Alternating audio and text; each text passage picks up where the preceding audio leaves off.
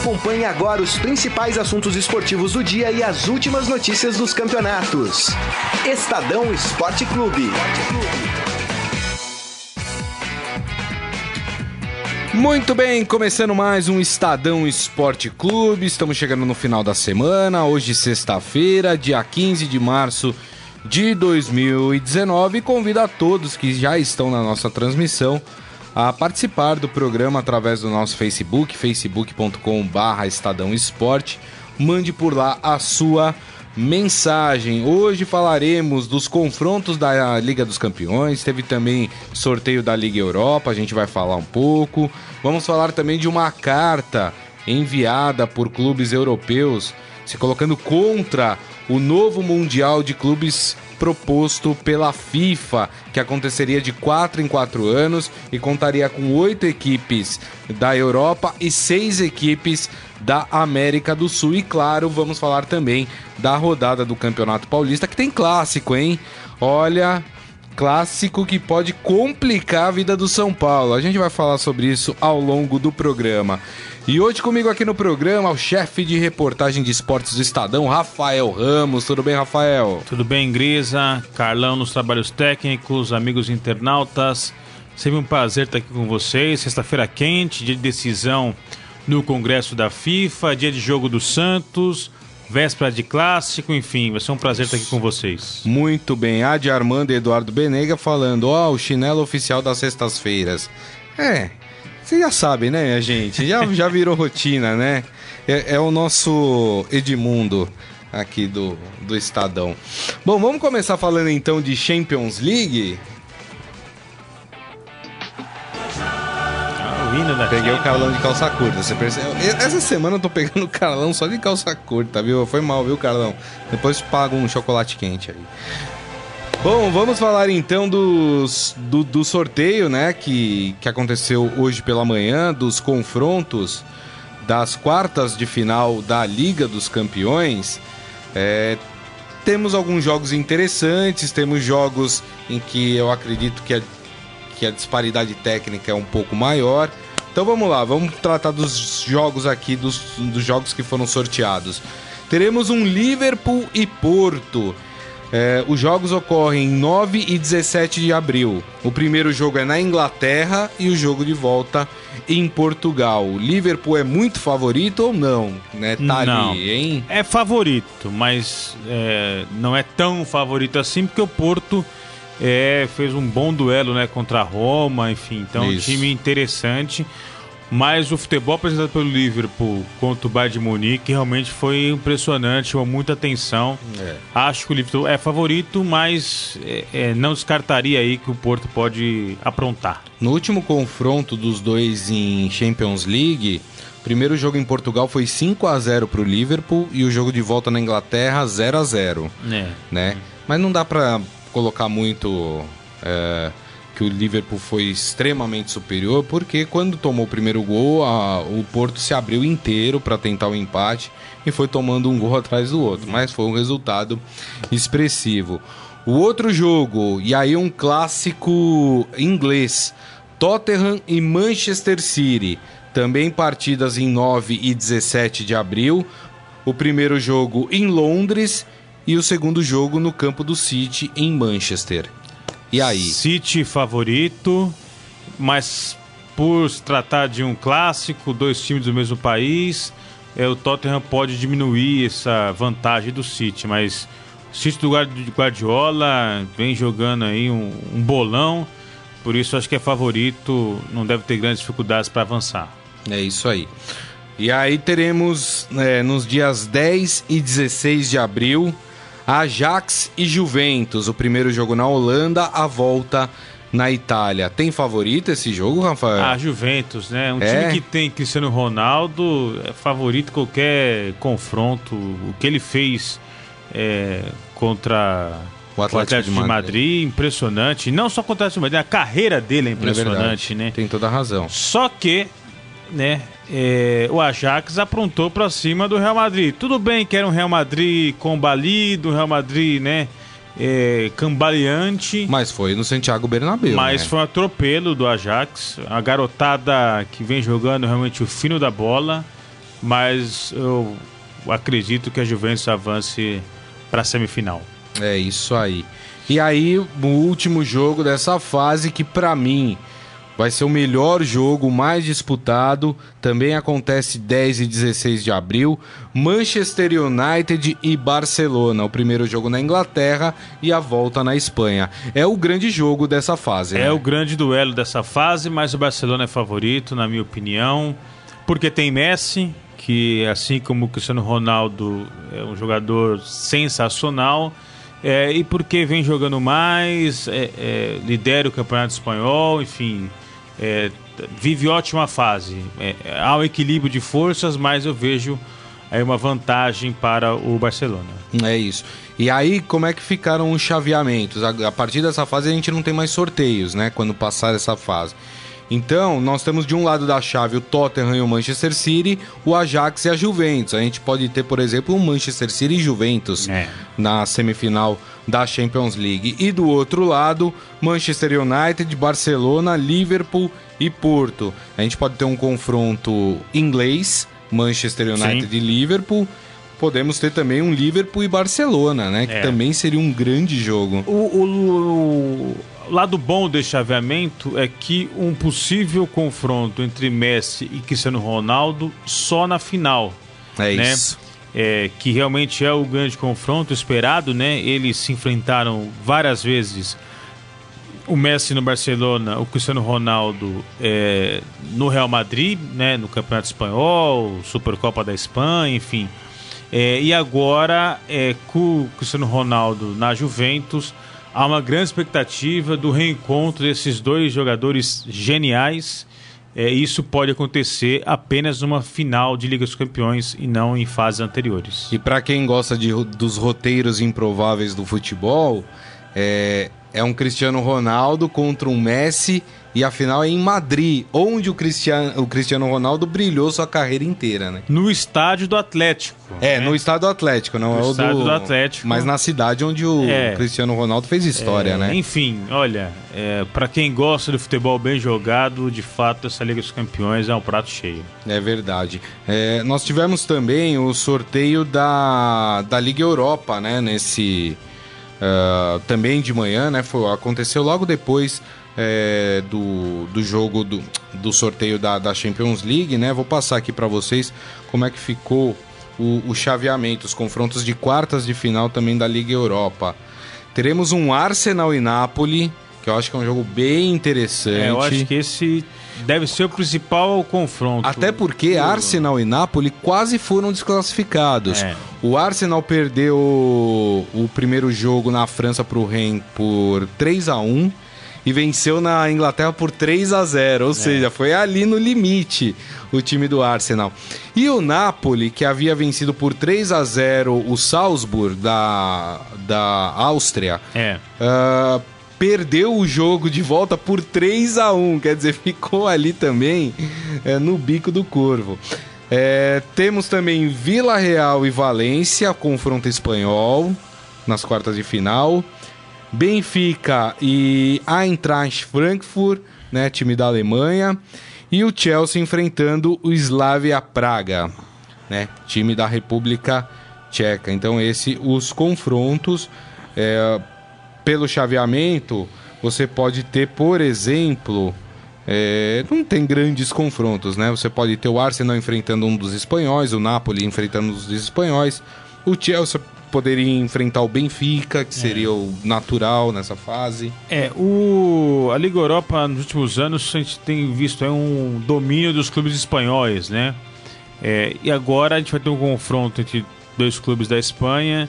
Isso diminui aí as chances é, de um espanhol é, avançar. Mas é uma competição interessante, né? Que são clubes aí que não conseguiram a, a vaga para essas fases agudas da Liga dos Campeões. Mas a gente vê gigantes do futebol europeu aí, É. Chelsea, Benfica, Napoli, enfim, Arsenal. É, promessa aí também de jogos é, de altíssimo nível. Verdade. Deixa eu passar aqui no nosso Facebook, pessoal comentando sobre os confrontos da Champions League. O Jorge Luiz Barbosa, ele que é fã do futebol alemão, e aí ele tá explicando aqui. Ele acha que o Liverpool vai ser campeão, porque ele gosta muito do trabalho do Klopp. Uh, e ele explica que a mãe dele é filha de alemães que vieram da região da Baviera e migraram para Petrópolis, no Rio de Janeiro, em 1917. Muito bem explicado aí. Futebol então... alemão que não tem nenhum representante é, nessas quartas de final é, da Liga dos Campeões. A né? não ser pelos profissionais que trabalham sim, no futebol, né? Sim. Como é o caso do Klopp. O Luiz Paulo Santos falando, galera, já estou vendo Barcelona e Juventus na final, Messi contra Cristiano Ronaldo. Olha, eu acho que é a final que tá todo mundo torcendo para acontecer, né? A terra vai tremer, viu? é muito legal. Uh, quem mais aqui falando com a gente? Eduardo Benega, o Adi Armando, uh, Simone Mendes, Fátima Brás também. Fátima que fez aniversário essa semana, esqueci de dar parabéns para ela. Desculpa, vai atrasado, viu, Fátima? Feliz aniversário para você. Parabéns. E Palma Polese também aqui, desejando um ótimo final de semana, com menos águas vindas do céu. É, rapaz, tá complicado essa semana essa situação. A gente continua falando dos clubes europeus, mas por um outro motivo. Vou explicar para vocês. A Associação de Clubes Europeus afirmou por meio de carta para a FIFA que vai boicotar o novo Mundial de Clubes que poderia ser aprovado hoje. A associação enviou uma carta para a FIFA na qual detalha os motivos para rejeitar o novo torneio, que seria disputado a partir de 2021, a cada quatro anos, com a presença de 24 participantes, oito deles da Europa e seis aqui da América do Sul. A carta é, foi divulgada por alguns jornais europeus, está assinada por representantes de 15 dos maiores clubes da Europa, incluindo a Juventus, o Real Madrid, o Ajax, Paris Saint-Germain, Barcelona, Bayern de Munique, Manchester United e Benfica. Só time de peso ali, né? É. É, nessa. Enfim, a FIFA está estudando uh, implantar esse novo Mundial de Clubes, né? Esse que acontece no final do ano acabaria e teria um novo que seria disputado em 4, 4 anos. E aí, Rafael? Até para o nosso amigo internauta entender, é, a, a, os dirigentes da FIFA estão reunidos é, em Miami para o congresso da entidade. É, na quarta-feira, a FIFA, após várias reuniões, é, chegou a um consenso para apresentar uma proposta que é esse formato que você informou aí de um mundial disputado a quatro anos, a cada quatro anos, né? É, nos meses de junho e julho, naquele período que normalmente ocorre a Copa, Copa das Confederações. Tá. Então a FIFA acabaria com a Copa das Confederações e aí lançaria esse novo mundial, um mundial com oito clubes é, da Europa, seis clubes da América do Sul. Três da Ásia, três da África, três da CONCACAF, que pega ali a, a, região da América Central e também a América do Norte, e um para a Oceania. É.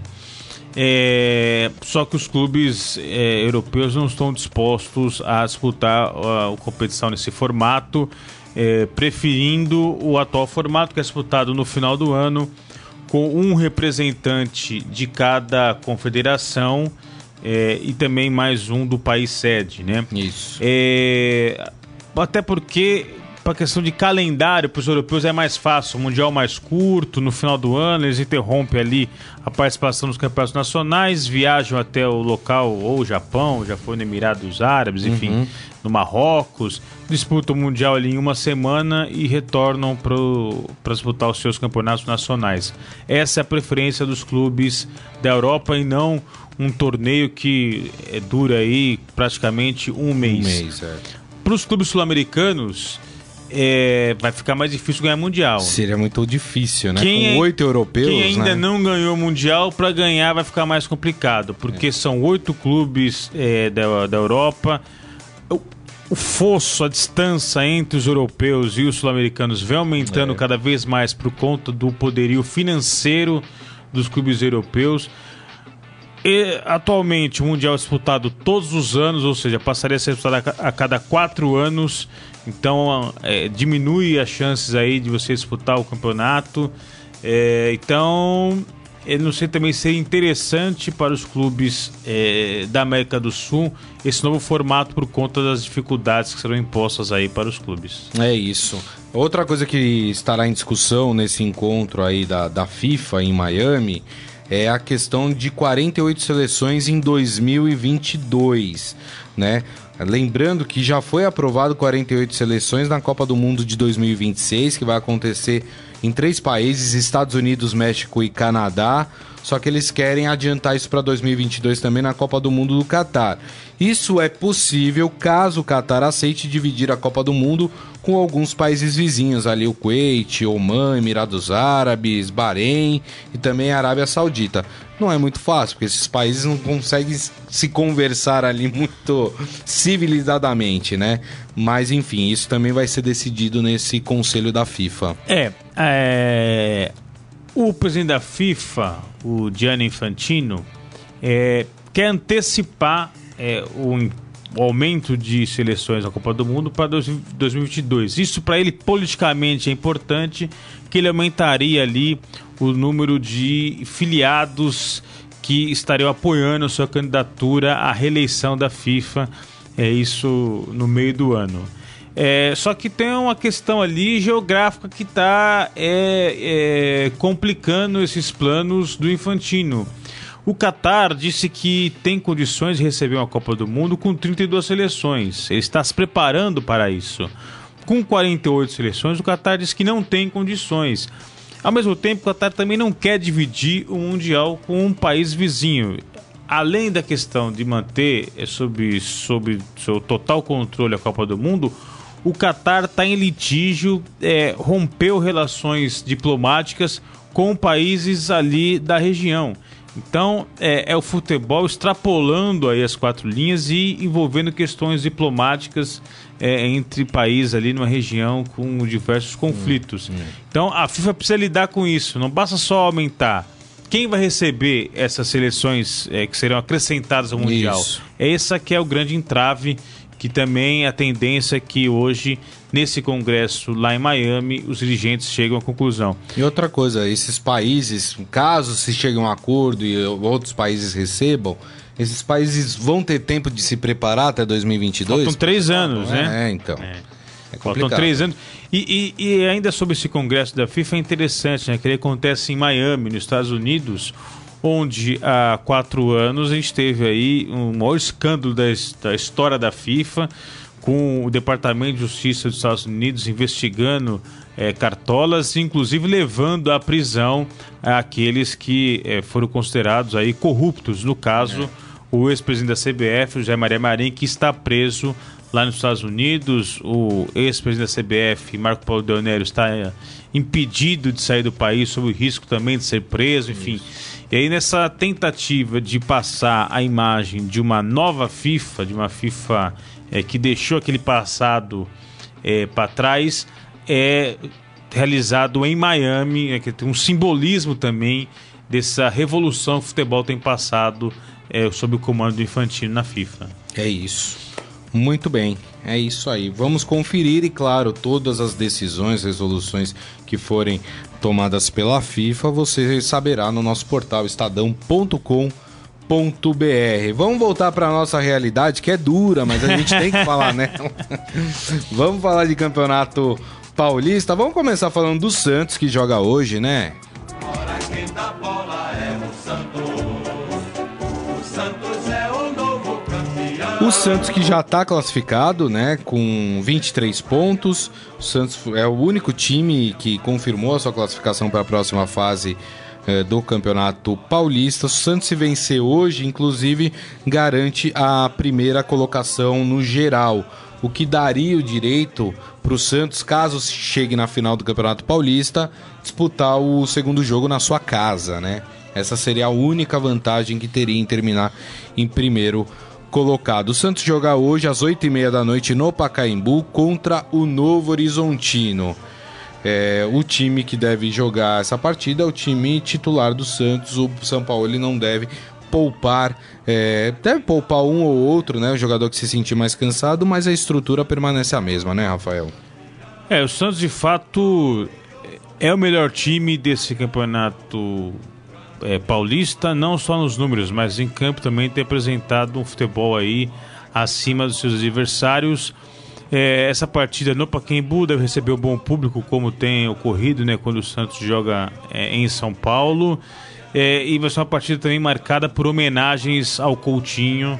né, o grande centroavante do Santos, que morreu essa semana, o grande parceiro do Pelé, multicampeão pelo Santos, é, morreu essa semana e vai ser homenageado é, hoje no Paquembu. Isso. E ainda nessa questão das homenagens, o Rodrigo, atacante, disse que a melhor forma que o Santos tem de homenagear o, a memória do Coutinho é apresentando futebol ofensivo. E é assim que o Santos deve se comportar hoje contra o Horizontino, vai para cima para fazer prevalecer o seu favoritismo e há uma expectativa de um bom jogo com um placar aí, eu diria até é, dilatado por parte do Santos. É isso aí. É, o Santos tem algumas baixas para essa partida, então a provável escalação: Vanderlei, Vitor Ferraz, pode ser o Matheus Ribeiro ali, pode ter uma mudança em relação ao meio de campo. Felipe Aguilar, Luiz Felipe de volta ao time depois de um longo e tenebroso inverno e Felipe Jonathan, Diego Pituca, Carlos Sanches ou Jean Lucas, é, o Jean Mota, que também pode ser substituído pelo Jean Lucas, Cueva, Rodrigo e Soteudo, este o provável time do Santos que deve enfrentar hoje o Novo Horizontino. Passamos pro jogo de amanhã, que talvez, talvez não, é o jogo mais aguardado dessa rodada do Campeonato Paulista. O Rafael dá uma olhadinha pro Carlão aqui, por quê, hein? Por quê? Pode colocar o hino do São Paulo, que é o mandante do jogo. Por favor, né? Não falei nada, Gris. Não, eu, comecei a falar do jogo, você quieto. deu uma olhadinha, não deu, ah, Carlão, uma olhadinha para você? Imagina. Deu uma olhadinha pro Carlão, é. Bom, o São Paulo joga no Morumbi amanhã contra Pacaembu. o Palmeiras. Pacaembu, desculpa, Morumbi. Aliás, o São Paulo anunciou que provavelmente depois desse jogo do Palmeiras, os próximos já começarão a ser mandados no Morumbi. Lembrando que o Morumbi teve aquele problema com, com as enchentes, né? Várias. É, o São Paulo passou aí por um período de muitas chuvas. E, e, enfim, o Morumbi foi alagado ali, a parte social do Morumbi foi alagado. São Paulo estava fazendo algumas uh, reformas, manutenções, enfim, do que foi estragado. São Paulo anunciou que provavelmente já o, o jogo da última rodada no Campeonato Paulista já seja feito no Morumbi. Mas esse jogo no Pacaembu, quatro e meia da tarde contra o Palmeiras e o São Paulo precisa desesperadamente da vitória, né, Rafael? Olha, São Paulo está numa situação complicada, é, precisa vencer, São Paulo não venceu nenhum clássico esse ano, né? Perdeu os dois jogos é. que disputou contra seus principais rivais, né? 2 a 0 para o Santos, 2 a 1 para o Corinthians. É, e está em jogo a classificação para a próxima fase. É, para o São Paulo não depender dos, dos seus adversários. Isso. O São Paulo, depois do jogo contra é, o Palmeiras, amanhã, joga é, no, no meio de semana contra o São Caetano fora de casa. E no domingo, o Corinthians joga contra o Oeste. Isso, que é, é, em Itaquera. O Oeste que é rival direto do São Paulo na briga por uma vaga no mata-mata. É, a situação do grupo é Ituano 14, São Paulo 14 Oeste 12. Então, São Paulo tropeça, Oeste ganha do Corinthians, Oeste passa o São Paulo é. na tabela de classificação. Então, é assim, um jogo importantíssimo para o São Paulo, do ponto de vista de pontuação. O São Paulo precisa somar pontos para garantir a vaga na próxima fase.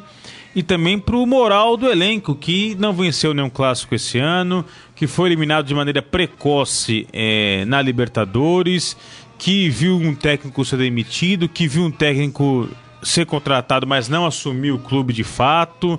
Então é um jogo decisivo. O São Paulo não vai poder jogar na sua casa. É tudo bem que o Paquembu não é um território estranho para o São Paulo, mas é, é, não é o Morumbi, né? não é onde o torcedor se sente à vontade. Né? É. Então é, é um jogo complicado e o São Paulo pega um adversário que vem de uma boa vitória na Libertadores, um adversário que tem uma força defensiva muito grande eu prevejo uma partida difícil aí pro São Paulo é. É, amanhã. Lembrando que se o São Paulo vencer e o Oeste perder, o Oeste não tem mais chances de alcançar o São Paulo, então o São Paulo estaria classificado, né? É, o, o Palmeiras também. O Palmeiras precisa de um empate para conseguir a sua, a sua classificação direta para do campeonato, a classificação para a próxima fase do Campeonato Paulista. Vamos falar então da outra partida, né? Envolvendo um grande, essa partida que acontece só no domingo, na Arena Corinthians, às quatro da tarde. Partida entre Corinthians e Oeste.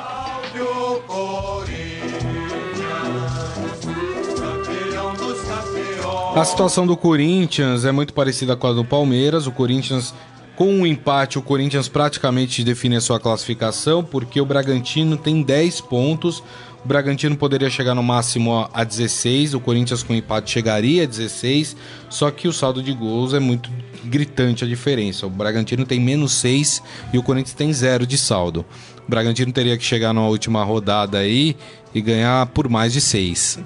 E o Corinthians tem que tomar também tomar. um monte de gol também, né? Isso, né? Que, é- o, que não vem último, tomando. É, né? e o último jogo do Corinthians aqui é contra o Ituano em Itu. Pro... Tudo bem que o Santos tomou de 5. Adver... Né? Ituano, adversário direto do São Paulo na briga por uma vaga Verdade. na próxima fase. Ou Exato. seja, São Paulo, se não fizer a sua parte, está na mão do Corinthians. Tá na mão Porque o Corinthians vai enfrentar Oeste e Ituano, é adversários verdade, que, tá, que, estão ali na briga com o São Paulo. Então, São Paulo precisa fazer sua parte, precisa ganhar amanhã do Palmeiras, precisa ganhar do, do São Caetano. E torcer pro Corinthians, é isso que você ia falar? Não, então, para não torcer pro Corinthians, precisa fazer sua parte, precisa ganhar é seus verdade, jogos. Tem razão. Porque senão vai ter que ficar torcendo pro Corinthians e eu imagino que o Carlão não deve. Não. Né? Acho que o Carlão não vai botar a camisa do Corinthians, né, Carlão? Bom, o Corinthians que vem de duas partidas boas, bem jogadas do time do Corinthians, né? Uma contra o Santos, o clássico contra o Santos, e também a partida pela Copa do Brasil contra o Ceará, também um bom jogo do Corinthians. O Corinthians querendo mostrar aí que de fato vive uma boa fase, né, Rafael? Corinthians se ajeitou, né? É, o início de temporada ali um pouco é, irregular, mas isso também era normal também. Chegada de treinador, saída de alguns jogadores, chegada de outros jogadores.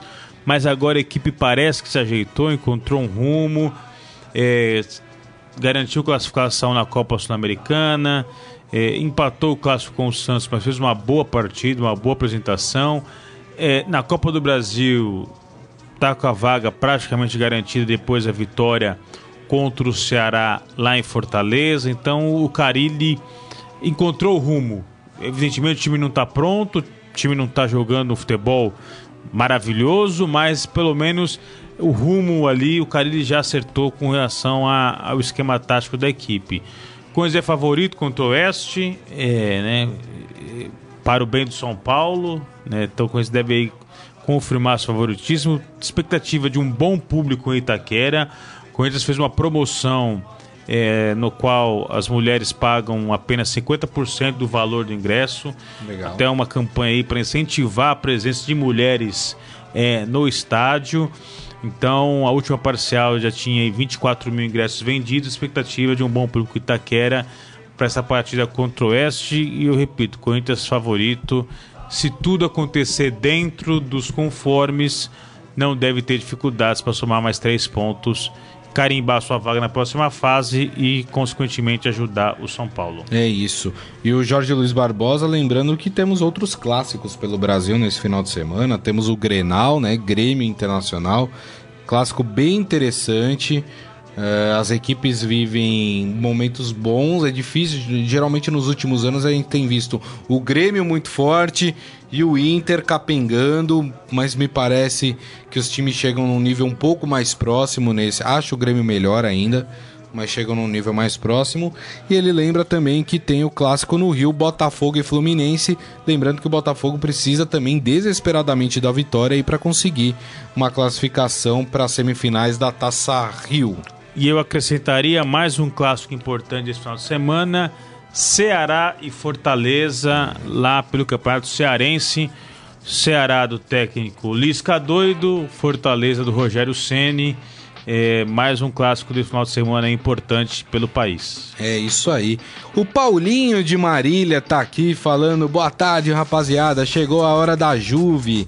Será que a Juventus vai conseguir ser campeão? Seria bem legal ver Ela contratou o Cristiano né? Ronaldo para isso, Para né? isso, é. Ela tem feito boas E acho que deu resultado, no né? Campeonato italiano tá sobrando, não tem adversário não, não ali, tem, né? Então sobra na Itália.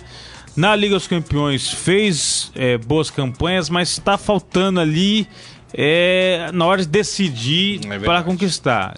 Gastou dinheiro, tirou o Cristiano Ronaldo do Real Madrid com esse objetivo. Passo a passo, o time vem aí cumprindo esses objetivos. A meta é chegar na final em Madrid. É isso aí. Muito bem, estamos chegando no final do programa, mas dá tempo da gente fazer o Momento Fera. Agora, no Estadão Esporte Clube, Momento Fera. Cara é fera! E no esportefera.com.br você vai ver que ah, sem definir o seu futuro aí profissional, o Adriano Imperador vai virar filme. Olha só, o próprio atacante revelou em postagem no, nas redes sociais a assinatura de um acordo para a produção cinematográfica que contará sua história nas telonas. Com a vida bastante comentada desde que sua carreira entrou em hiato aí, o imperador, hoje com 37 anos, é famoso por passar parte do seu tempo curtindo a vida com os amigos de infância e fazendo aquele churrascão. Ao, menos, ao mesmo tempo, vive defendendo a si mesmo de fofoca nas redes sociais, enfim. Quem conhece o Adriano Imperador sabe a vida conturbada. Ele teve uma vida muito próspera, de muito sucesso dentro de campo, né? Durante um período que eu até acho que foi um período curto na carreira dele né? Mas teve um, uma vida muito atribulada pessoalmente, que muitas vezes uh, interferiu diretamente na sua vida como jogador de futebol, né, Rafael? É, o Adriano tem um talento extraordinário, foi pouco aproveitado, né? Ele poderia render muito mais do que rendeu. Agora a dúvida é se esse filme vai ser um drama, né? Porque pelos momentos que ele passou, se vai ser um filme de aventura, se vai ser um filme de comédia. É, o diretor vai ter que achar o tom aí para narrar a história aí desse grande jogador, mas que, como você bem disse, por questões pessoais, não rendeu tudo aquilo que poderia render devido ao seu talento. É verdade. Muito bem, vamos esperar, né? Interessante, né? Interessante assistir. Vamos ver o que, que vai falar esse filme. Se vai trazer tudo de fato ou só a parte boa da vida do é. Adriano Imperador. E assim nós encerramos o Estadão Esporte Clube desta semana. Agradecer mais uma vez aqui a presença do Rafael Ramos. Muito obrigado, viu, Rafael? Crisa, Carlão, amigos internautas, foi um prazer participar do Estadão Esporte Clube nesta sexta-feira. Bom final de semana a todos e até a próxima. É isso aí. E agradecendo a todos vocês pelas mensagens, né, pelas participações, pela companhia nesta semana, desejando a todos um ótimo final de semana. Lembrando que este programa daqui a pouco fica disponível em formato podcast, então pelos aplicativos de podcast para Android e iOS e também nos aplicativos da Deezer, do Spotify e do Google Podcasts. Hoje também no final da tarde serão publicados os podcasts dos clubes de São Paulo, Santos, Palmeiras, Corinthians e São Paulo. Então fiquem ligados e até segunda-feira, meio-dia, hein? Nosso encontro marcado de sempre. Um grande abraço a todos. Tchau. Tchau. Você ouviu Estadão Esporte Clube.